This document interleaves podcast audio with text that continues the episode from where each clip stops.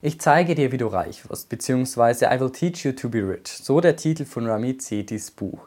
Aber was genau steckt da dahinter und vor allem, wie wird man dann jetzt reich? Hi, mein Name ist David und genau das schauen wir uns heute an.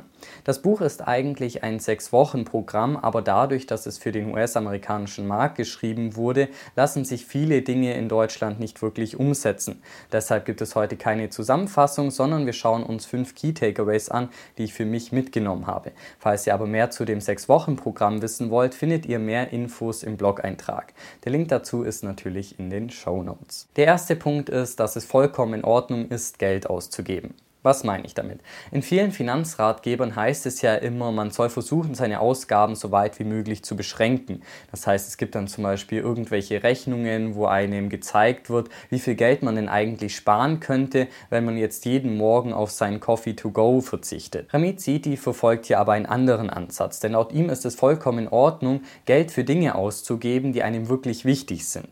Und man sollte sich auch lieber auf die Big Wins konzentrieren, also auf das, was wirklich einen Unterschied ausmacht macht und jetzt nicht darauf, irgendwie hier noch 2 Euro beim Kaffee zu sparen oder irgendwelche Coupons auszuschneiden. Aber bei Dingen, die einem nicht wirklich wichtig sind, kann und sollte man radikal sparen. Oft ist es aber so, dass man sich an seinen Freunden oder zum Beispiel Nachbarn orientiert und wenn die sich dann ein neues Auto kaufen, braucht man plötzlich auch ein neues. Man gibt dann also Geld für Dinge aus, die einem eigentlich aber gar nicht wirklich wichtig sind, um einfach mithalten zu können.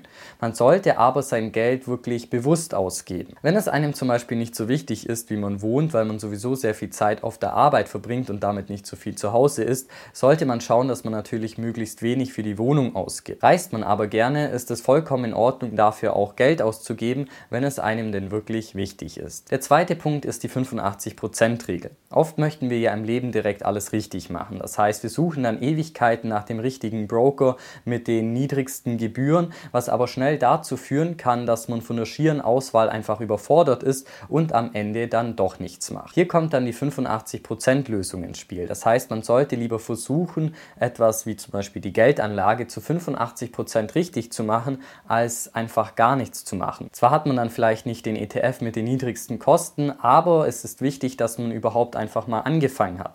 Und dieses Prinzip kann man natürlich auf verschiedene Lebensbereiche anwenden.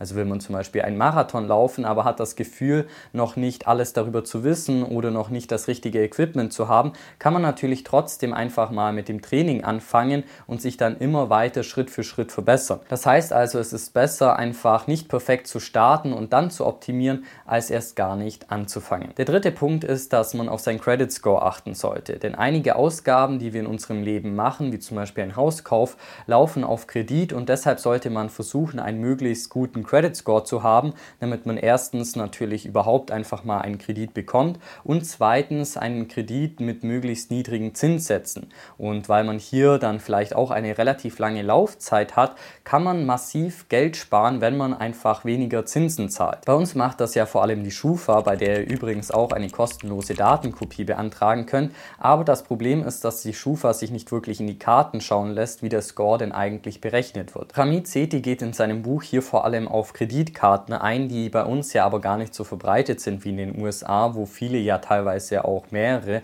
wie zum Beispiel drei oder vier Kreditkarten haben. Und bei uns läuft die Abrechnung ja auch oft anders. Also in den USA ist es zum Beispiel so, dass man nur eine Mindesttilgung machen muss und damit die Kreditkartenschulden auch theoretisch von einem Monat in den anderen verschieben kann. Kreditkartenschulden sind in den USA also ein ziemlich großes Problem, aber natürlich kann man auch in Deutschland schauen, dass man versucht, seine Schulden zurückzuzahlen, um einen besseren Score zu bekommen.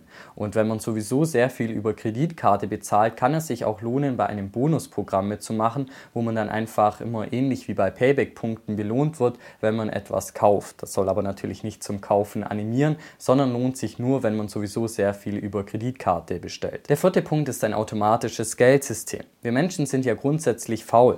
Um das zu überwinden und um zu verhindern, dass man wieder schnell in alte Muster verfällt, nachdem man anfangs ganz fleißig gespart hat, sollte man versuchen, das Ganze zu automatisieren, indem man zum Beispiel am Anfang vom Monat sein Gehalt automatisch auf auf verschiedene Konten aufteilt.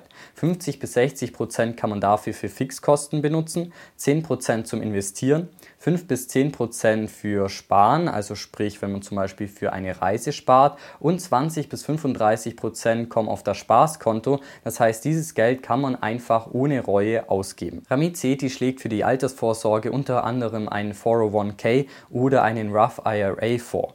Diese beiden Modelle gibt es in Deutschland ja aber nicht und auch die Riester bzw. die Rürup-Rente lohnen sich für die meisten einfach nicht. Das heißt, im Endeffekt läuft es auf passives Investieren hinaus. Wie das aussehen kann, zeigt zum Beispiel Finanzfluss in ihrem Buch, das ich euch übrigens auch schon hier auf diesem Kanal vorgestellt habe. Oder es gibt auch noch eine andere Möglichkeit und die zeige ich euch jetzt im fünften Punkt. Und das ist die Pyramide der Anlagemöglichkeiten. Das heißt, ganz unten haben wir Aktien, Anleihen und Liquidität. Liquidität. Man sucht also selbst nach den besten Aktien und Anleihen. In der Mitte hat man Indexfonds und Anlagefonds und ganz oben hat man Lebenszyklusfonds. Je höher man dabei in der Pyramide geht, umso simpler wird die Geldanlage. Und weil die meisten es sowieso nicht schaffen, den Markt zu schlagen, fallen einzelne Aktien eigentlich schon mal raus. Vor allem kann man auch die Zeit einfach sinnvoller nutzen. Auch Indexfonds sind laut dem Autor für die meisten zu kompliziert, also unter anderem wegen dem Rebalancing und deshalb schlägt er vor, in Lebenszyklusfonds Lebenszyklusfonds zu investieren. Also das Ganze ist hier keine Anlageberatung, aber bei Lebenszyklusfonds ist es so, dass sie sich selbst um die Diversifikation und um die Asset Allocation kümmern. Will man beispielsweise 2055 in Rente gehen, dann gibt es von Vanguard den Target Retirement Fund, der sich automatisch darum kümmert, dass über die Jahre der Aktienanteil abnimmt und der Anleihenanteil zunimmt. Ramit Setis Buch vermittelt also relativ einfach die Grundlagen zum Vermögensaufbau, unter anderem durch passives Investieren. Schade Schade ist dabei natürlich nur, dass man beim Lesen relativ oft über Dinge stolpert, die in Deutschland schon wieder komplett anders aussehen können.